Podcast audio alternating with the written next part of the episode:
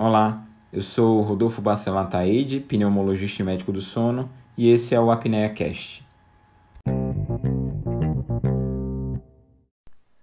As férias chegaram, elas já estão aqui. E pessoas, que são pneumopatas ou não, vão estar cruzando os céus. A gente sabe o básico sobre a aviação, que a cabine é pressurizada, que há uma menor oferta de oxigênio, mas você sabe se há alguma recomendação para a saúde respiratória em voos? E os pneumopatas ter uma doença respiratória não deve impedir ninguém de viajar.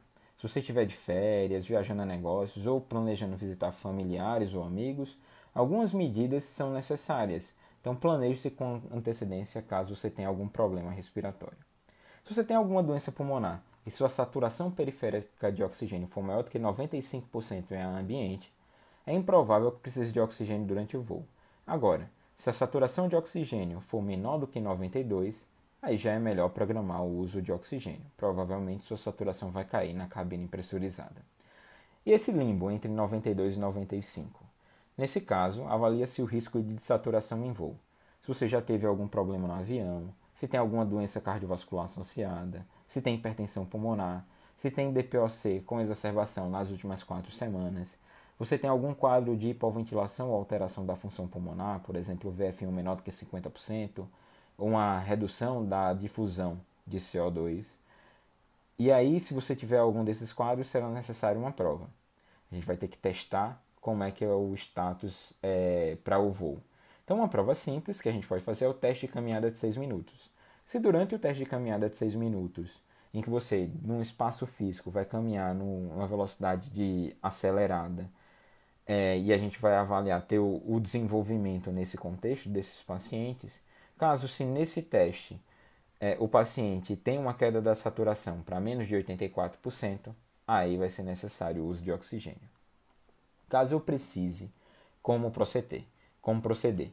Primeira coisa é entrar em contato com a companhia aérea.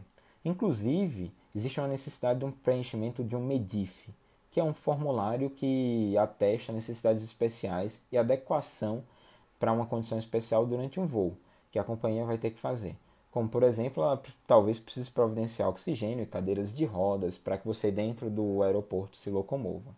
O Medif, inclusive em algumas situações, pode conferir desconto para os acompanhantes. E em, em algumas situações esse desconto pode inclusive ser uma passagem gratuita ou desconto de até 80% para o cuidador, dependendo da empresa. Outras coisas que a gente tem, tem que ressaltar. Asmáticos e os pacientes com DPOC devem sempre andar com suas bombinhas. Para os pacientes com apneia do sono, dependendo do local, o CPAP não conta como bagagem. Então não tem, um, não tem aquele problema se você está pensando no limite de bagagens, se eu vou comprar no duty free ou não, se eu vou passar naquele outlet e o CPAP vai atrapalhar. Caso você apresente alguma dessas alterações, não viaje de avião. Se você tem uma história de pneumotórax, derrame pleural ou cirurgia torácica nas últimas duas semanas antes da viagem, está com tuberculose ativa ou está tendo episódio de hemoptise, você não deve viajar. Assim como as pessoas que estão usando oxigênio com mais de 4 litros por minuto. Essa, esse fluxo proíbe a viagem.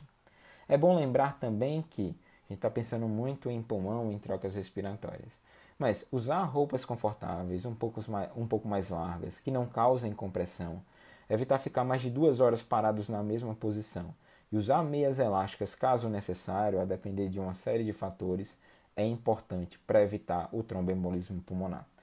Principal, não limite sua vida caso você tenha alguma doença respiratória. A palavra é planejamento. A partir do momento em que, mesmo com a doença, você se planeja, você se prepara, aqueles incômodos, aquelas restrições que a própria doença respiratória vai te causar vão ser diminuídos e aí você pode ter uma vida o mais livre possível, aproveitá-la da melhor maneira possível, é, sem que a, limita que a doença seja o principal limitante dela. Curtiu? Tem alguma sugestão? Gostaria de tirar alguma dúvida? Não esquece de deixar seu comentário.